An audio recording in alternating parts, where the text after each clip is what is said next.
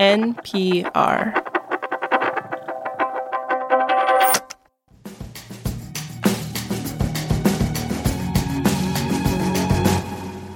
Around the globe and here in the US, it has been a summer of record breaking heat. And for those who have to work in the heat, whether it's outside on a farm or a construction crew, or inside in a kitchen or a warehouse, extreme heat is a growing threat. Just a few days ago, President Biden addressed the issue. The number one weather related killer is heat. 600 people die annually from its effects more than from floods, hurricanes, tor- and tornadoes in America combined. And even those places that are used to extreme heat have never seen it as hot as it is now for as long as it's been. Now, despite that, there is an ongoing fight at the federal, state, and local levels over how to deal with heat and workplace safety. So, worker advocates, they're pushing for more regulations, and a handful of states have passed protections for workers in extreme heat. But there's also been pushback. In Oregon, for instance, businesses sued to try and block heat safety rules there. And in Texas, Governor Greg Abbott recently signed a law repealing local rules that would have required water breaks for construction workers. Now, the argument for a lot of businesses is that these regulations are not necessary and they would also hurt the bottom line. But what if they're wrong about that? This is the indicator from Planet Money. I'm Adrian Ma. Extreme heat is estimated to cost the U.S. tens of billions of dollars a year in lost productivity. And last year, we spoke to an economist who argues heat safety regulations could be a win win win for workers, businesses, and the economy. So, with record breaking temperatures, we thought this is a good time to revisit that conversation. And that's what's coming up after the break.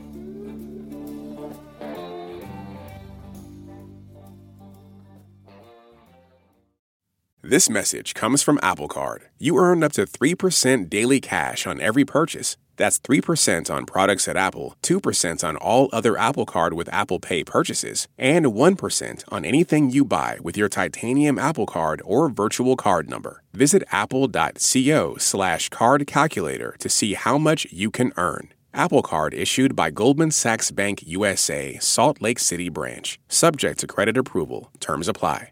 This message comes from NPR sponsor E-Trade from Morgan Stanley. Take control of your financial future with E-Trade. No matter what kind of investor you are, their tools and resources can help you be ready for what's next. Now when you open an account, you can get up to $1,000 with a qualifying deposit. Terms apply. Learn more at etrade.com/npr. Investing involves risks. Morgan Stanley Smith Barney LLC, member SIPC. E-Trade is a business of Morgan Stanley.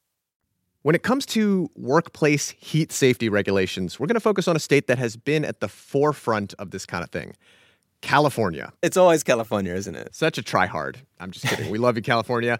In the mid 2000s, though, California was one of the first states to pass rules aimed at protecting outdoor workers on hot days. And now they're looking to do the same thing for indoor workers. So, people who work in restaurants, factories, warehouses, greenhouses. These kinds of workers make up nearly 20% of workers' compensation claims due to heat injuries. And so the new proposed regulation requires employers to do certain things, like to train employees on how to respond to extreme heat, to track the temperature, to provide more breaks and more water on hot days. But before any of that can actually go into effect, state regulators wanted to understand the potential economic impact the costs and benefits, particularly for businesses. So, to do that, the state commissioned a study from this economic think tank called the RAND Corporation, and that is where David Metz got involved. I'm a senior quantitative analyst at the RAND Corporation. David's what's called an applied economist, using the tools of econ to help policymakers make decisions about stuff. We're the guys in the background doing the, the lighting, the DJing, um, analyzing the flow of information and trying to describe what's happening. Are you picturing like a party of economists and like the uh, the econometricians are over here and the theoretical people are over here and then you're over in the DJ booth? We're the fun guys in the uh, economics world. we think all economists are the fun ones. Yeah, you're all fun. So David and his colleagues sitting in their metaphorical DJ booth they took on this task of doing a cost benefit analysis on California's proposed indoor heat safety rules. They researched, they crunched the data, they got input from worker advocates and business groups. And here's what they found. Starting with the cost side of the ledger, they found this regulation would cost California businesses on the whole $100 million a year. Okay, so that's a big number, but California's a big state. So uh, let's put that into perspective the cost of these measures are likely to be a few hundred dollars per employee per year. And the typical establishment might pay $1,000 or more per year installing new ventilation equipment, taking time to train workers and supervisors, and recognizing the symptoms of heat illness. And you're potentially asking them to sideline workers in providing rest breaks throughout the day, and when we're talking about which businesses will bear a lot of this new cost, David says we're not actually talking about things like, I don't know, metal foundries where some workers might spend all day near a giant blast furnace. I mean, that, that is pretty hard. Those kind of operations, though, they've got experience with heat and they tend to have pretty robust heat safety protocols. So instead, it will be workplaces where the possibility of heat injury is not as obvious and they may have to make a lot of changes. So places like dry cleaners or restaurants or warehouses. I think there's a unacknowledged heat risk, particularly in supply chain and logistics um, particularly when you're unloading trucks, which can sit out in the heat for hours, and then you bring them up to a loading dock, and the temperature inside the truck is, is over 100 degrees, and you have workers going in and out of a, a very hot environment. David says that these kinds of places will probably shoulder most of that $100 million a year cost, including a lot of money up front.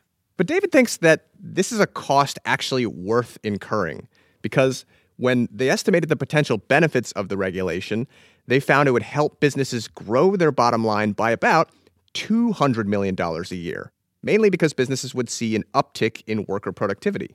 And this raises an obvious question, which is well, if this is so beneficial to businesses, why aren't they doing it already? And David has a few theories, and he says that it could be something to do with the fact that the risk of heat injury isn't something that a lot of businesses have had to think about in the past and the connections between heat and productivity may not be obvious for some managers. The injury rate increases as temperatures rise.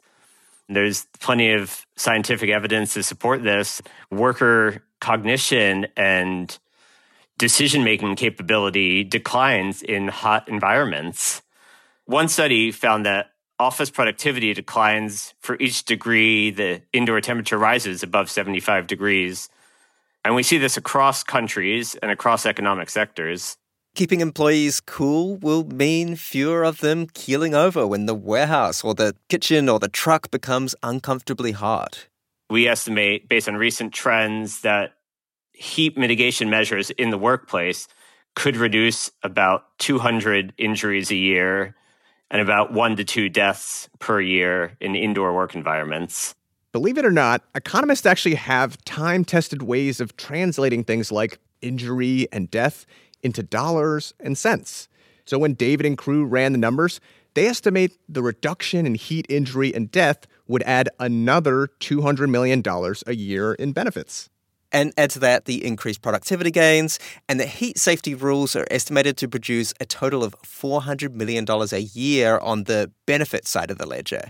So compare that to the $100 million in business costs. That is a four to one ratio.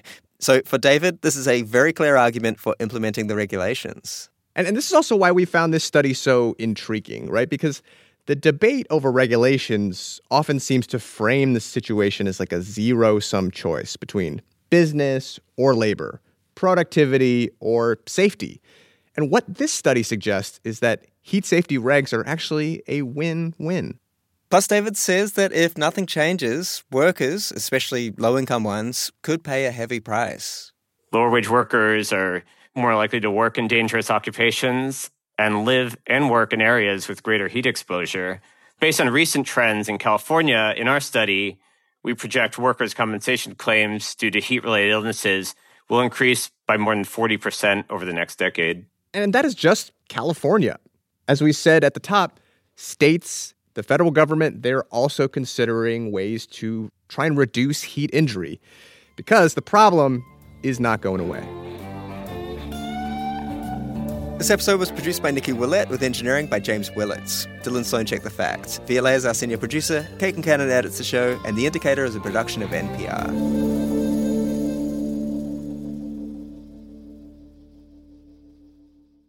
This message comes from NPR sponsor Vuori, a new perspective on performance apparel. Clothing designed with premium fabrics, built to move in, styled for life. For 20% off your first purchase, go to vuori.com slash NPR. Support for NPR and the following message come from IXL Online. Is your child asking questions on their homework you don't feel equipped to answer? IXL Learning uses advanced algorithms to give the right help to each kid, no matter the age or personality. One subscription gets you everything. One site for all the kids in your home, pre K to 12th grade. Make an impact on your child's learning. Get IXL now. And NPR listeners can get an exclusive 20% off IXL membership when they sign up today at IXL.com/NPR. All that sitting and swiping, your body is adapting to your technology. Learn how and what you can do about it. I really felt like the cloud in my brain kind of dissipated. Once I started realizing what a difference these little breaks were making, there's no turning back for me. Take NPR's Body Electric Challenge. Listen to the series wherever you get your podcasts.